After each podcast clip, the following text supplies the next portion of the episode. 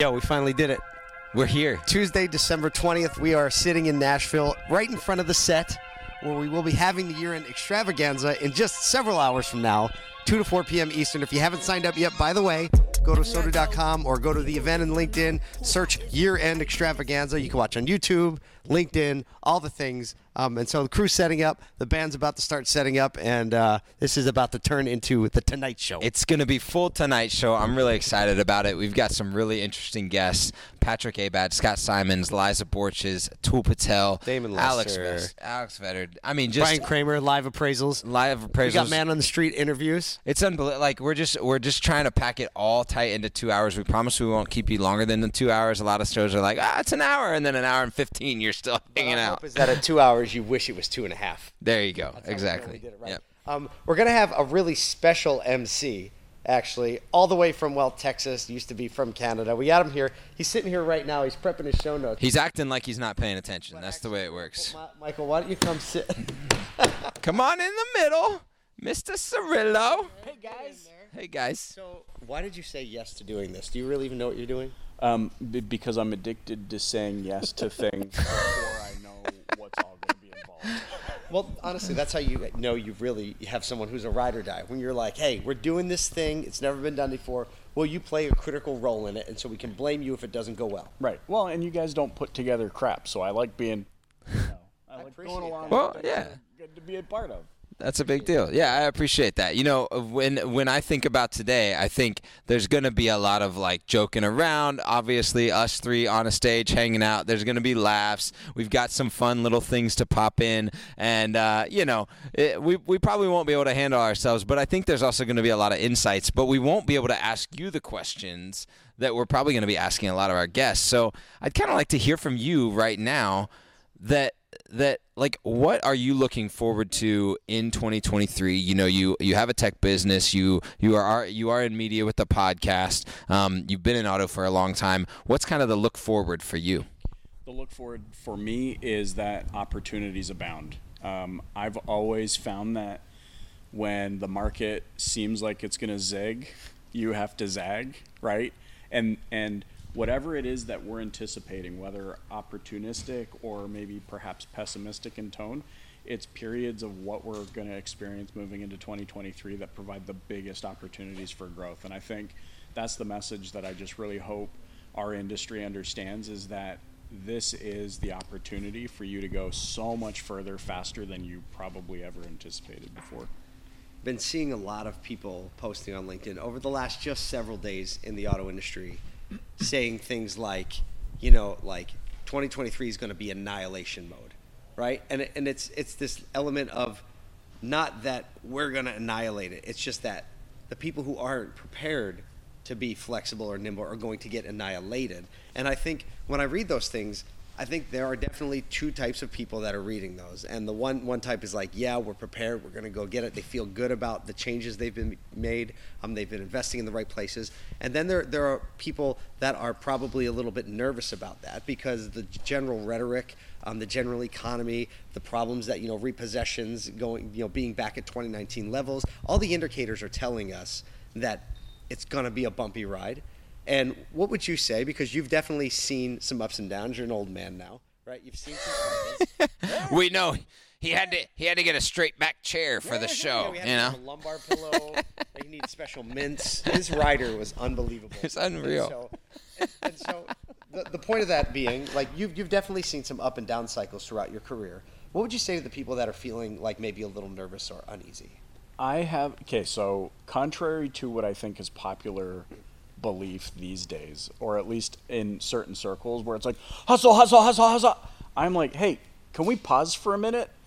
We just lived through a pandemic. Literally the worst thing that could happen to planet Earth, sans an asteroid, impact. We lived through that. We lived through the furloughs. We lived through shortages. We lived through everything. That is, can you think of?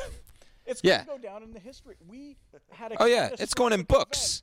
Event, right. What did we do, guys? If we're paying, let's pause, bring it in. What did we do? We thrived. We found a way to thrive. So I really think. But high interest rates. We had low interest rates, Michael. Yeah, you hear our parents talking about the 80s with 28.5% interest rates buying their first house. Truth. And people go, but it was only $58,200. And you're like, yeah, but that's like $800,000 Have you seen the inflation? No, I know. So I tend to think of things that way. Now, maybe that makes me, I don't know, however you would label that, but I just feel like, okay, pause for a minute. Take a deep breath. You're stronger and more resilient and powerful than you think you are, or maybe that you've ever given yourself credit for. This is the opportunity in front of us. We just lived through the worst thing any of us could all think of, something that impacts global 8 billion people's health. We figured it out. We're going to figure this out.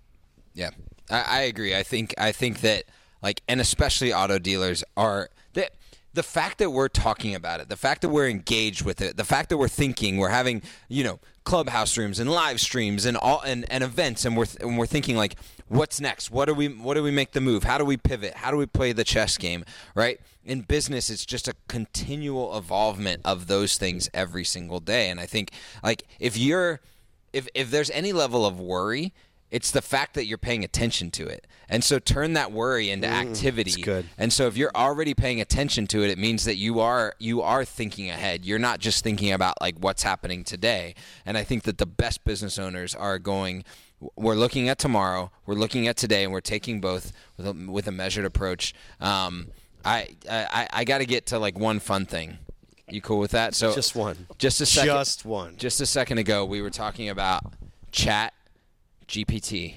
And if people haven't heard about it, we've talked about it on the show a little bit. It's this really cool AI-driven, conversational, you can ask it any questions.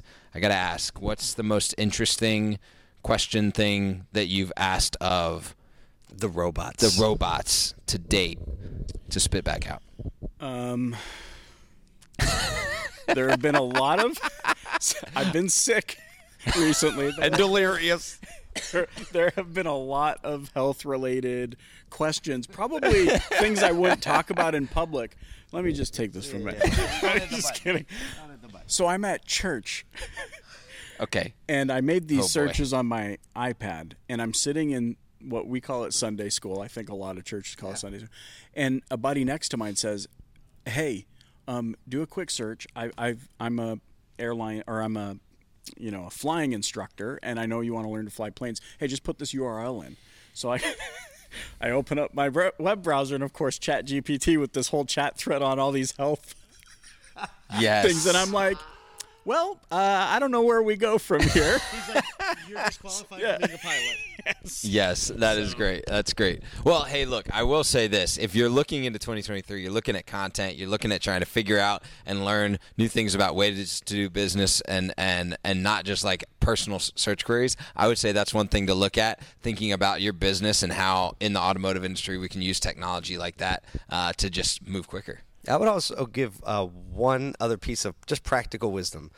Just spend some time listening and paying attention to other people who are moving forward and paying attention to those things as well, because that is how you grow. It helps you. I mean, it's the reason that we spend so much time together, because we're thinking about the same things. We're trying to get better at the same things. And when you find that group of people, funny thing happens is you all just kind of collectively get better. You find people who are willing to help you. It's one of the reasons we do all the stuff we do at ASOTU. Like, if you don't know and you just listen to the podcast, we have an email that goes out every day that features a lot of the people that we're talking about. We're having this live stream. The reason we're doing it, we're going to have a lot of fun, and we went through all the work to get the set, and there's a really stupid sick drum kit set up back there. We're going to have a full Nashville band tomorrow, and that's all fun, but the real reason is that we can be around other people that want to love people more than they love cars, but also be really, really great at selling and servicing cars. Right. Just be stellar. And so I think, like, if you're paying attention and you're looking at that stuff and you're listening, just keep plugging in and learning together, and hopefully we can provide a little bit of that. But